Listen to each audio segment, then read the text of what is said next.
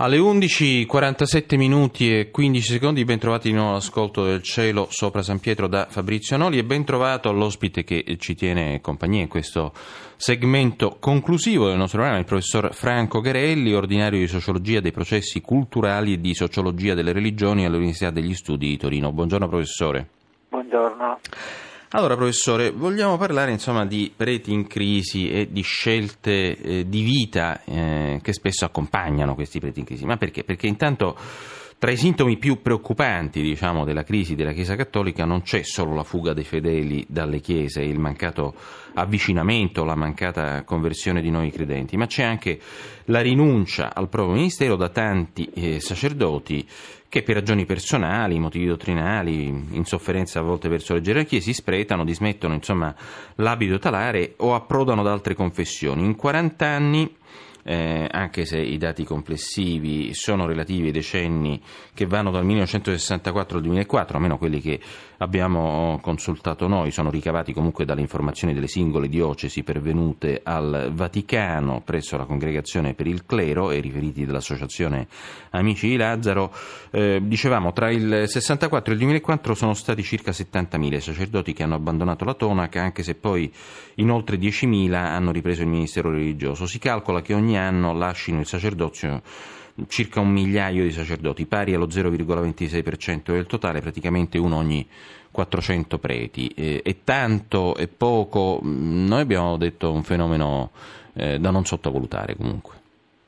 Ma certo, è un fenomeno rilevante, anche perché si tratta di scelte un po' selezionate, un po' qualificate, no? Fatte da una quota di popolazione particolarmente orientata a un impegno eh, di tipo personale, religioso e spirituale, anche come servizio in vari casi a una comunità. Ecco, non si è preti solo per sé, insomma, ma si è preti in rapporto a una missione eh, di evangelizzazione, ecco, anche di riferimento etico nella società aperta. Quindi è un fenomeno rilevante, ma ehm, che ovviamente può essere imputato a diversi motivi, che però ha anche un, un elemento, direi oggi, eh, particolarmente interessante, mm. eh, su cui conviene soffermarci, cioè c'è il fatto che eh, una quota di sacerdoti appunto lascia, si spreta, lascia la tonaca perché eh, non si riconosce nei regolamenti, ecco, mm. nelle forme che regolano Eh, questa condizione e scelta di vita, e però alcuni, direi non pochi, rimangono un po' in stand-by, cioè nel senso che magari si sono sposati, appunto hanno lasciato la Chiesa, mantengono però un rapporto, e una parte di questi però eh, sente ancora forte la vocazione sacerdotale, al punto tale da magari cercare altre soluzioni. Da la Chiesa anglicana.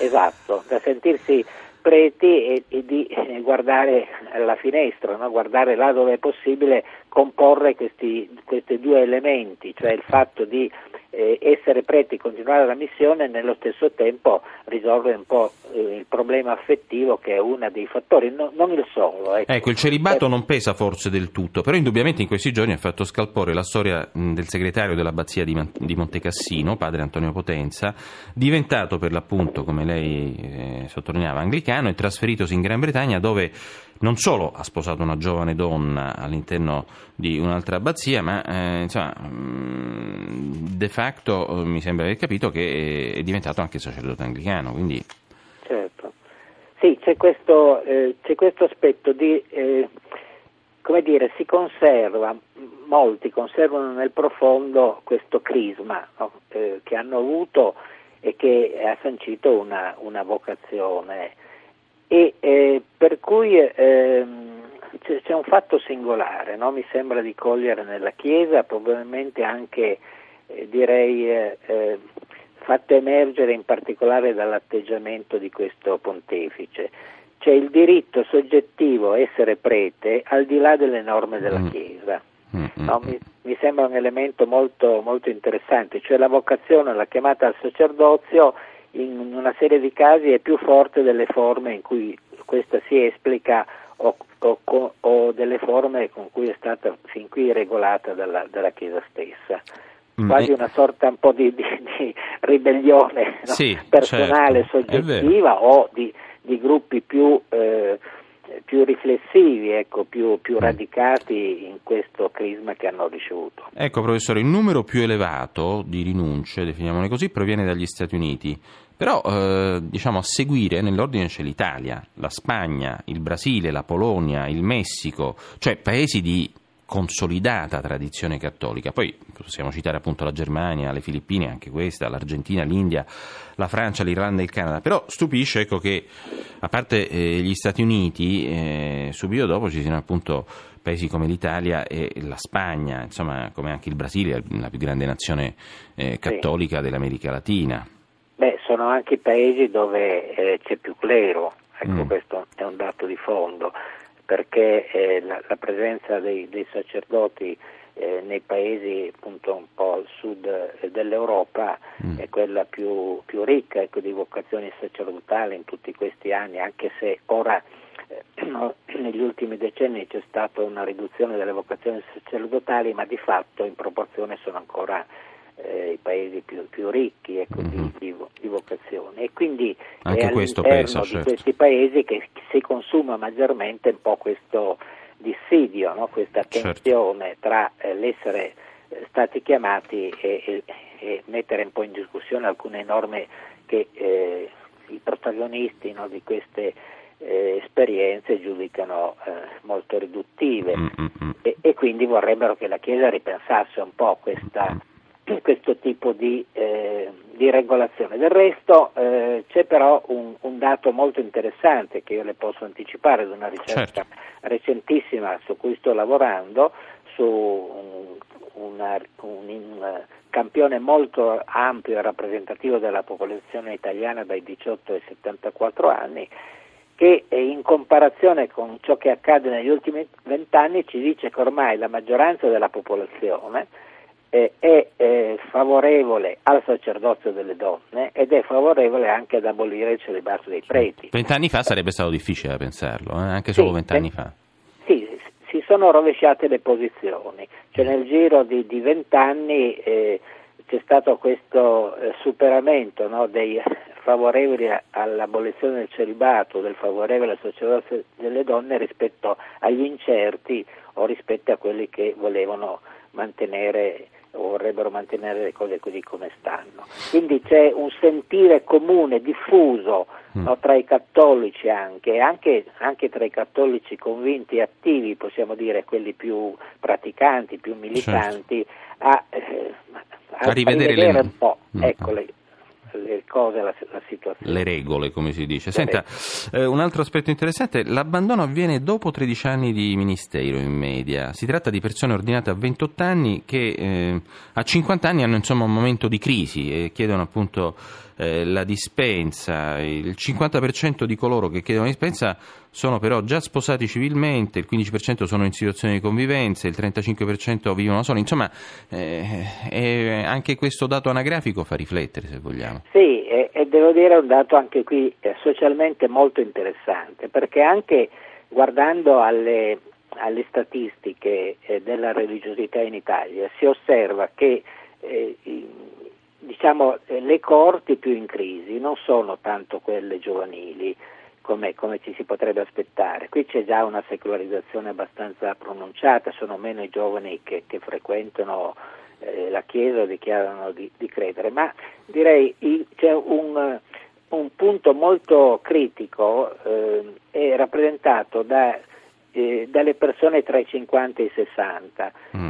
e ciò vale sia per i credenti, no, che magari devono... Eh, affrontare una serie di, di problemi della vita dovuti appunto a una ridefinizione dei rapporti in famiglia, magari separazioni, certo, divorzi, oppure hanno problemi eh, di, di devono cambiare lavoro, sono diventati disoccupati, quindi c'è stato qualche elemento che ha, qualche fattore che ha eh, scompaginato la loro vita, o professionale, certo, o familiare, e quindi entrano in crisi anche dal piano dal punto di vista religioso, ed è curiosissimo che ciò avven- ci sia un'analogia anche con ciò che sta avvenendo dentro il clero, perché sono anni in cui le persone dopo entusiasmo, no? Dopo certo. tutta una serie di, di energie spese, no? per la causa, improvvisamente si acc- devono fare un bilancio, eh sì. no?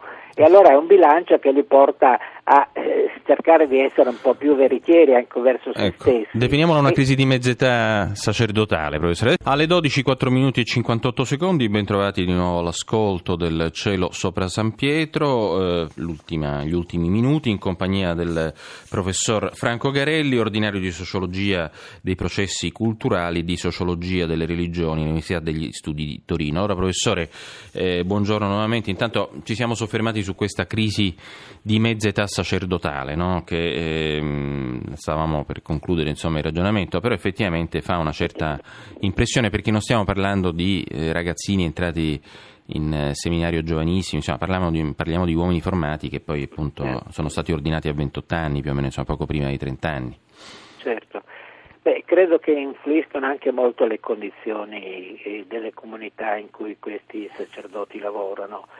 Eh, perché ehm, c'è indubbiamente una questione affettiva per alcuni di loro, ma per altri c'è un, un qualcosa di più grande, e sì, stanno vivendo un ruolo che è molto cambiato rispetto al passato. Mm. Una volta c'era un, un principio chiaro di riconoscimento, no, della figura, del ruolo e dell'identità del sacerdote. Eh, oggi questo ruolo si è inclinato. Sì. Eh, Per carità, c'è ancora un, diciamo, un quarto della popolazione che dichiara, italiana ad esempio, che dichiara che ogni anno eh, incontra dei sacerdoti anche per motivi personali, umani, sociali e spirituali, eh, però eh, molti eh, vivono un ruolo, direi, più eh, appunto sociale che spirituale, mm-hmm. più organizzativo, più di eh, cercare di tenere ancora piedi, in piedi delle strutture molto complesse, che non quello di eh, essere i punti di riferimento di una comunità. Mm-hmm. E in molti casi vivono da soli, ecco, dentro le parrocchie, vivono, certo. sono degli uomini di frontiera, vivono in territori mm. dove le chiese sono un po' degli avamposti. Scusi se la interrompo, mi viene in mente un po' La messa è finita, si ricorda il film di Nanni Moretti, esatto. dell'ottantacinque, insomma già trent'anni fa in fondo erano temi esatto. attuali. Insomma, per, no? per cui mm. anche qui la Chiesa...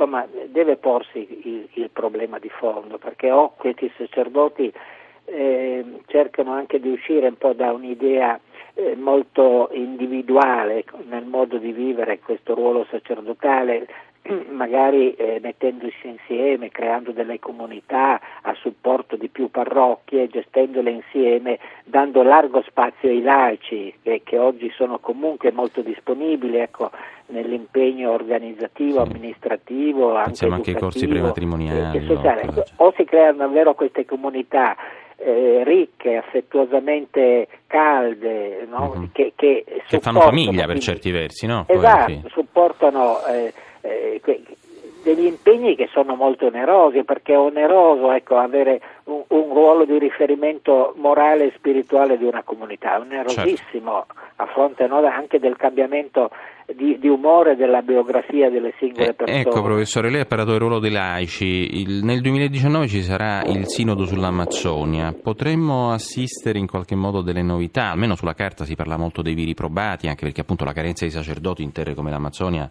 è molto grave, per cui appunto eh, potrebbero essere i laici anche assumere, no, certe funzioni, sì. certe mansioni. Sì, eh.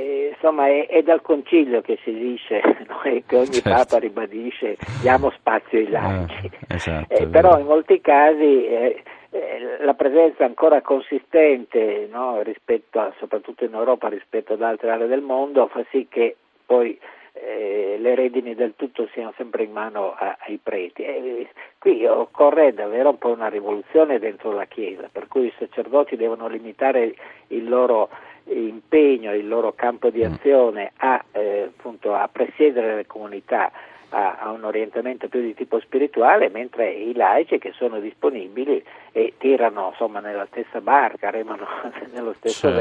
verso, eh, possono, hanno competenze, voglia, sensibilità e ricchezza anche umana eh, per, per eh, prendere, eh, ma, avere maggiori responsabilità. Ecco, ma è un po' un, un un sottosopra, ecco, da, da realizzare rispetto agli standard eh, prevalenti. Mm, però diciamo appunto quando il Papa parla di una Chiesa meno clericale può darsi anche che si riferisca a questo, no?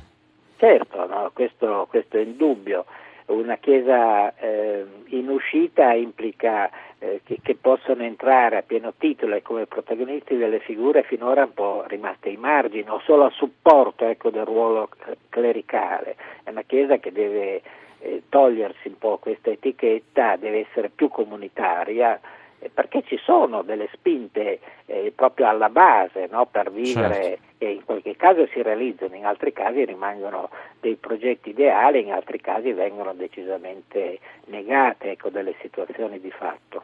Ecco, poi comunque quando si è, abbiamo accennato prima al discorso dei parroci ex cattolici che cambiano non solo confessione ma anche paese, vedi appunto la Gran Bretagna anglicana dove hanno maggiore possibilità di esercitare il loro sacerdozio, ma non è poi un passaggio così breve, anche questo forse abbiamo mh, diciamo posto un'accentuazione un po' troppo esasperata su questo tema, anche perché sì, poi molti anglicani hanno abbracciato la fede cattolica in questi ultimi anni. Certo, no, non è un passaggio breve. Dentro la eh, comunità eh, eh, appunto delle chiese, anche della Chiesa anglicana, dentro la comunità anglicana ci sono eh, delle tensioni anche sulle aperture che sono state fatte. Certo. Fin dal millenovecentonovantadue, no, sul sacerdozio delle donne. Certo. Eccetera. Quindi c'è un andirivieni, ecco, sì, diciamo, sì, sì. A, questo, a questo livello, cioè sono questioni che interpellano le coscienze. Certo. E anche in ambito anglicano appunto ci sono anime diverse. Esatto. Che convivono. Grazie, grazie al professor Franco Garelli e grazie anche agli ospiti che l'hanno preceduto, Alberto Bobbio e Germano Dottori, e grazie anche a voi per averci ascoltato. Il Cielo Sopra San Pietro è un programma a cura di Gaetano Berresi, l'assistenza tecnica è stata di Vittorio Bulgherini e Fulvio Cellini, in redazione Emma Falcucci e Teresa Valentini, la regia è di Massimo Quaglio. Per chi volesse riascoltare le nostre puntate può trovarle al sito w w w punto radio uno punto rai punto it. La linea va adesso ai giornali regionali. Grazie a tutti voi che ci avete seguito e ancora una buona domenica da Fabrizio Noli.